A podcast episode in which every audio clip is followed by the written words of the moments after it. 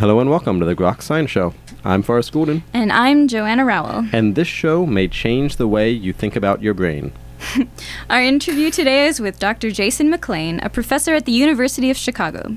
Doctor McLean talked to us about the past, present, and future of studies on neuronal networks and something called Hebbian plasticity. In doing so, Doctor McLean also talked about three important lessons, three possibly new perspectives on how your brain functions. That's right. It's easy to look at any animal and see a big mass of cells and tissues and organs and think that because all that structure came just from one cell, that one cell must have had instructions for exactly how to build that organism. And it's easy to take this big picture view into the brain. After all, we know that the specific parts of the th- After all, we know that specific parts of the thalamus will connect with specific parts of the cortex. It makes a sort of sense to think that our cells, our D N A, all contain the information necessary to connect cell A in the thalamus specifically to cell B in the cortex. However, scientists now think that that's both factually and philosophically wrong. That requires you to think about the brain in a deterministic manner, meaning that there's some master plan that dictates that cell A is going to uh, synapse onto cell B in every single person or every single animal that you look at. I think a better way to think about it is that there's rules that are probabilistic, so meaning that there's a likelihood that if cell A projects into this other area of brain, it has some probability of connecting onto another, um, onto a, its postsynaptic target, uh, which is going to be determined based on some genetic uh, pre-program and then can be refined by experience.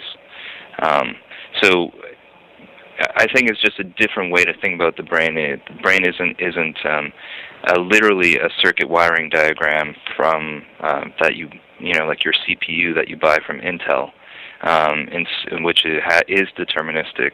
Each one of those components is directly wired to whatever one whatever the next element is in the circuit.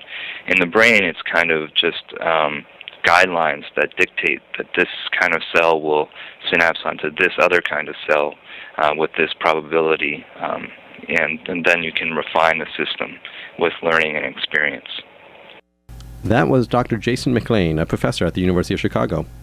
In that clip, he pointed out how important it is to shift how we may think of development, at least in the nervous system.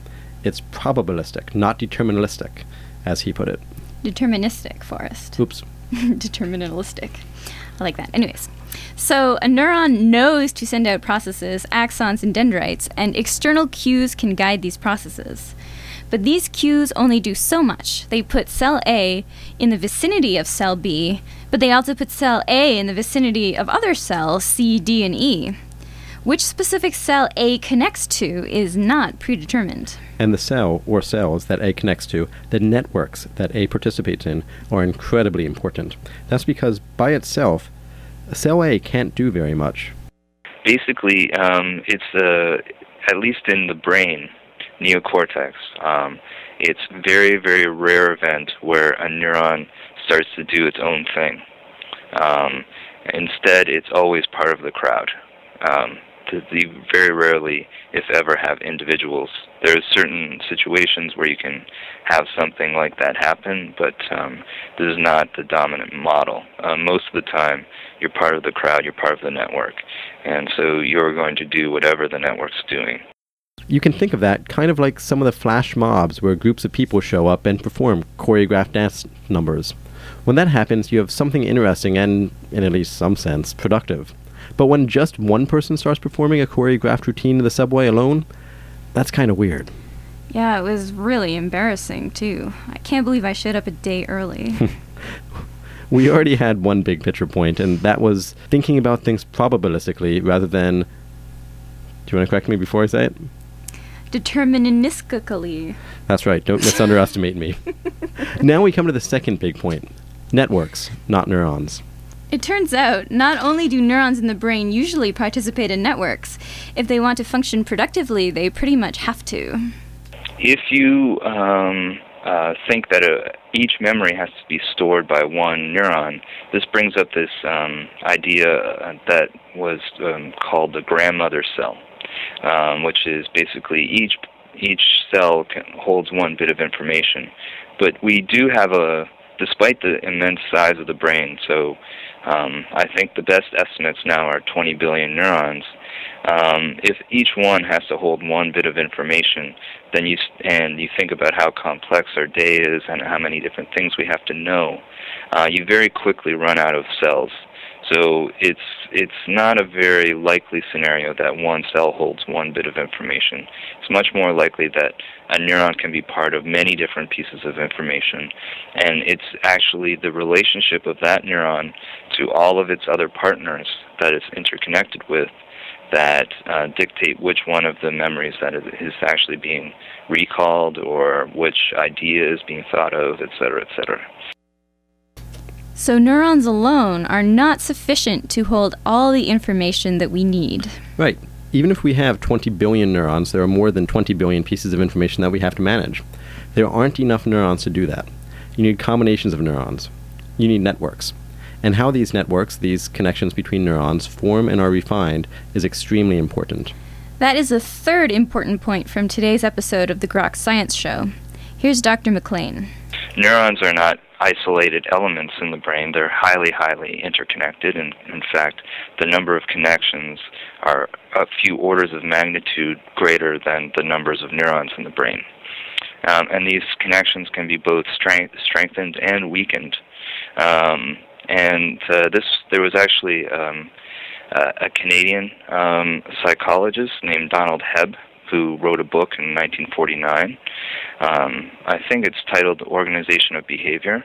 And uh, basically he postulated or he hypothesized that that neurons, if they were related functionally, meaning that they were both going to be activated by the same kind of sensory input, for instance, that they would have a connection, and moreover that that connection would be strengthened if, if that same sensory input that they're supposed to be represented uh, recurs um, over, uh, over and over.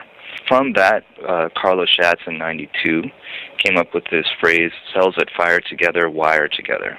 Um, and this has become uh, all prevalent, um, and basically this it's just kind of um, uh, a, a nice slick way to summarize this idea that if you're both representing the same piece of information, you want to strengthen a connection um, between those two cells. So Hebb had the idea that if two neurons are connected and possess the same information, they will both fire an action potential, and the connection between those two neurons will strengthen. And if two neurons do not possess the same information and do not fire together, whatever connection exists between them will not strengthen and may even weaken. Carlos Schatz then shortened this explanation to the wonderfully pithy phrase, neurons that fire together, wire together. And there has since been experimental verification of this idea. When I think of networks of neurons, I think of all the ridiculous technological marvels that let us look at neurons. We can dissect out slices of mouse brain, we can keep those slices alive, we can add dyes or ions or inhibitors to our cultures, we can do microscopy or electrophysiology to monitor what is happening in those cultures. We have any number of ways to observe neuronal networks in action. And when we have those observations, when we gather all that information, we have computers to sift through the data and help us to make intelligible conclusions and predictions. At least that's what we hope. This is actually similar to what Doctor McLean does. Here, let's let him explain. We make an observation in, in our um, experiments, And then we put that observation into a model um, where we try to make certain things as realistic as possible. And then we let the model run and see what happens. Um, and the, when it works perfectly, then what we're able to do is generate new hypotheses and then go into the um, experiments and test them out. And so you move back and forth. That kind of modeling is a simulation kind of modeling. It requires a lot of relatively high-tech tools and, of course, computational power. Hebb, however, published his data in nineteen forty-nine. He didn't have all of the advantages we have today. So here's what he did. He just uh, thought a lot. Um, you know, this uh, it was a time in science where you could um, only publish rarely and still make a and still exist as a scientist, and um, you could also um, think about a specific problem for a long time. So uh, needless to say, no one operates in a vacuum. He had many contemporaries, and people were interested about um, how groups of cells would um, represent a piece of information. What Hebb did was theoretical modeling. He looked at a brain and tried to distill it down to its most fundamental elements. He tried to answer the question, how would a brain filled with neurons, filled with neuronal networks, how would that need to function w- in order to store and process information? This question has been at the heart of neuroscience ever since the patron saint of neuroscience, the founder of modern neurobiology, Ramon y Cajal, first drew neurons in the late nineteenth century. Here's Doctor McLean again telling some of that history. You can go back to Cajal, which is the early nineteen hundreds um, and late eighteen hundreds, and uh, where all he was simply doing um, was uh, drawing cells. Um, so he would fill neurons um, in the brain um, of different animals and draw them, and he noticed that there was a cell body, um, and then that there was these processes, which are axons and dendrites, or that's what we call them now, and he thought of these things as wires. And as a result, he thought that the, these cells should be communicating with with one another via wires. And so um, because these were so prevalent, the idea emerged even at that time, and he hypothesized that groups of cells would be representing a piece of information. Uh, Hebb uh, extended that to think about how plasticity, in other words, the strengthening or weakening of a connection, would uh, change that and help um, help a system store multiple pieces of information. Um, and subsequent to that time, people have become increasingly sophisticated, both experimentally as well as in kind of the theory and mathematical modeling of how memory could work, how you should try to maximize the number of memories or uh, that you can store given a limited number of neurons, and how uh, the strengthening and weakening of a connection would help you do that. There's a problem, however, with Hebbian plasticity, or the idea that neurons that fire together wire together. Spike-time-independent plasticity, um, this relationship between the first cell and the second cell, or cell A and cell B, is famous for the fact that if you put it into a model, a mathematical model, um, that it is inherently unstable. And what I mean by that is the um, connection will increase until infinity, or if the uh, modeler or theorist wants to put an arbitrary cap on the strength of a connection. So we, everyone's known that this is, this can't be the whole story. Think about that problem this way. It's not a perfect analogy, but let's say Forrest and I are a neuronal network such that every time I say something, he says something too. And let's say that we exhibit something like Hebbian plasticity, so that every time I repeat what Joanna has said, I repeat it a little more loudly. And since I'm also connected to Forrest, I'll exhibit the same plasticity, too. I'll start repeating him more and more loudly, and pretty soon we'll be yelling at each other. A hint regarding what might be the solution to this problem lies in something called the Blue Brain Project. Basically, if if you um, just take a few neurons and, and connect them up in in, um, in in a model, then the model stays completely silent. In fact, um, there's a big uh, project in Switzerland called the Blue Brain Project, where they have um, um, one hundred thousand uh, neurons each of which have many, many uh, um, compartments in, in, in their in their axons and dendrites, their wires, and they're all interconnected. Um, and this is, they use a big, giant um, supercomputer in partnership with I B M. Um, and unless they do something, um, meaning they put an input in, this the, the this big, huge model does nothing. It's totally silent. So that means that we don't fully understand something about the brain. We we miss something that allows for um, the spontaneous activity to emerge spontaneously. So you can model everything we know about neurons. You can network those neurons together into a computational model, and you get nothing. You get silence. Saying you get nothing is pushing things a bit too far. The Blue Brain Project is good for addressing some questions, but when there is no input to the blue brain, there is no output either. There are no simulated neurons firing spontaneous action potentials, and that is not how a normal brain works. Here's Doctor McLean on that subject and how the recognition of this problem, and Doctor McLean's work, is leading to the resolution of the famous instability of spike-timing-dependent plasticity. Real brain um, is never quiet, not during sleep, not during an- anesthesia, during every single state, as it were. Like if you're awake or you're asleep, the brain is highly active. So what my br- what my lab is doing is looking at spike-timing-dependent plasticity in the context of a specific state, which is slow-wave sleep. By studying this kind of uh, kind of plasticity during slow-wave sleep, or slow-wave sleep-like phenomena, what we've found is that the the context, meaning what's happening in the population of neurons that are connected, um, actually allows for a stabilization of this uh, plasticity. So you don't have this runaway excitation or um, uh, basically driving almost to epilepsy is what, what spike-time-independent plasticity unconstrained does. But this provides a naturally occurring constraint. And this is all dependent upon uh, the relative timing of the that connection between L and A and B. So time is always important. Time between A and B is important. But the time of of of that um, connection relative to what's happening in, in the circuit around it is uh, critical.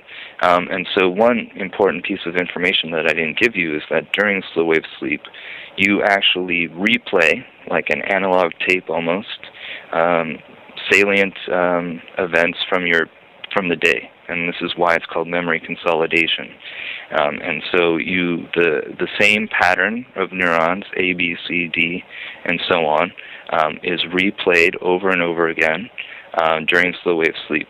So where you are within that A, B, C, D actually is really important um, and determines how much um, strengthening you can get. And so this provides, um, because of this constraint of being part of a long sequence as opposed to just an A B, A B, um, you actually are able to um, allow the synapse to stabilize and you don't get runaway excitation. So having something closer to a real, normally functioning brain resolved the instability and runaway excitation expected by a simple Hebbian model. That brings up an obvious question. Why then isn't everyone looking at normally functioning brains? If you allow for the system to be active, things get much more complicated, which is why up until recently uh, people kind of avoided this uh, problem. Big problem for biologists is that we don't know very much about how the brain works, or a neurobiologist. Um, and so as a result, it's very difficult to contr- to design an experiment where you can control every variable. Um, the fact is, is there's variables that we simply don't even know that, that they exist, probably. Um, and if that's the case, then uh, you want to control things as much as you can. So it wasn't that, that people in ninety-seven did anything wrong. It was based on their technical limitations and what uh, and also wanting to control the system. Now with technology, we're able to allow a few more things to, to be free, meaning free parameters, and um, this allows us to, to start moving toward a natural context. And I don't doubt for a moment that in the next fifteen years there'll be another tremendous leap in terms of this kind of technology and, this, and the, and the uh, thinking and theory behind uh, what you can do with it. So just fifteen years ago, they were experiments you couldn't approach technologically and couldn't interpret even if you could. And as Doctor McLean implied, it's hard not to get excited about what the next fifteen years will produce. I'm using a, a special model of slow-wave sleep. I think the next big leap will be to do this kind of level, high-level high level kind of physiology um, um, in intact animals. Um, and uh, basically, microscopes are getting smaller and smaller and more portable. So basically, um, uh, you'll ha- be able to have a, a rat or a mouse running around wearing the um, wearing the microscope as compared to uh, being um, having to to hold in a fixed position um, in order to do this, or to slice the brain, which is another way to do this. Um, Uh, so I think that that's kind of a very ner- near-term thing, but I do think that uh, in, and, uh, increasingly there'll, there'll be a move to more naturally occurring kind of, um, or naturally, or experimental design that reflects what nature does. That's a better way to say it, let's say. Um, and I, I think that'll be the next big leap. But this is an important intermediate step, I think. This is saying that, that we can't always just look at everything in isolation. It is amazing to think about everything science might be able to do in fifteen years. Right. Scientists like Doctor McLean will be able to look at more neurons in more native contexts. That's an incredibly powerful opportunity. That opportunity, however, comes with its own problem. How to handle all that data? There's been a lot of uh, talk about big data lately. Um, big data is the next big thing, and whoever has a major insight on how to handle big data, and meaning to pull facts and important um, truths out of big data, that that they're going to make a lot of money. They'll be the next Google or what have you. Um, so, so uh, as we look at more and more cells, Um, neuroscience is moving more and more towards a big data situation, um, and this is a this is a non non trivial. This is an easy thing to have to deal with, and so the easiest way is to try to use models to get a handle on things. Whoever can call facts and important truths out of big data will make a lot of money. I like that. Makes me feel better about going into science instead of business. Uh-huh, you thought about going into business? No, and, and I'd stick with science even if you promised me a million dollars. But it's still pretty cool that soon there may be more data to process and analyze than we know what to do with. The important thing, however, is not how much data you have, but what you can do with that data. We closed our interview with Doctor McLean by asking him about the significance and purpose of his work. Your brain um, and, uh, makes you who you are. Um, and I think uh, neuroscience um, uh, has two general um, goals. One, to understand the brain um, well enough that we can understand what makes us who we are, what makes us human. Um, and the other thing is, of course, uh, disease. Um, and we haven't really touched on that.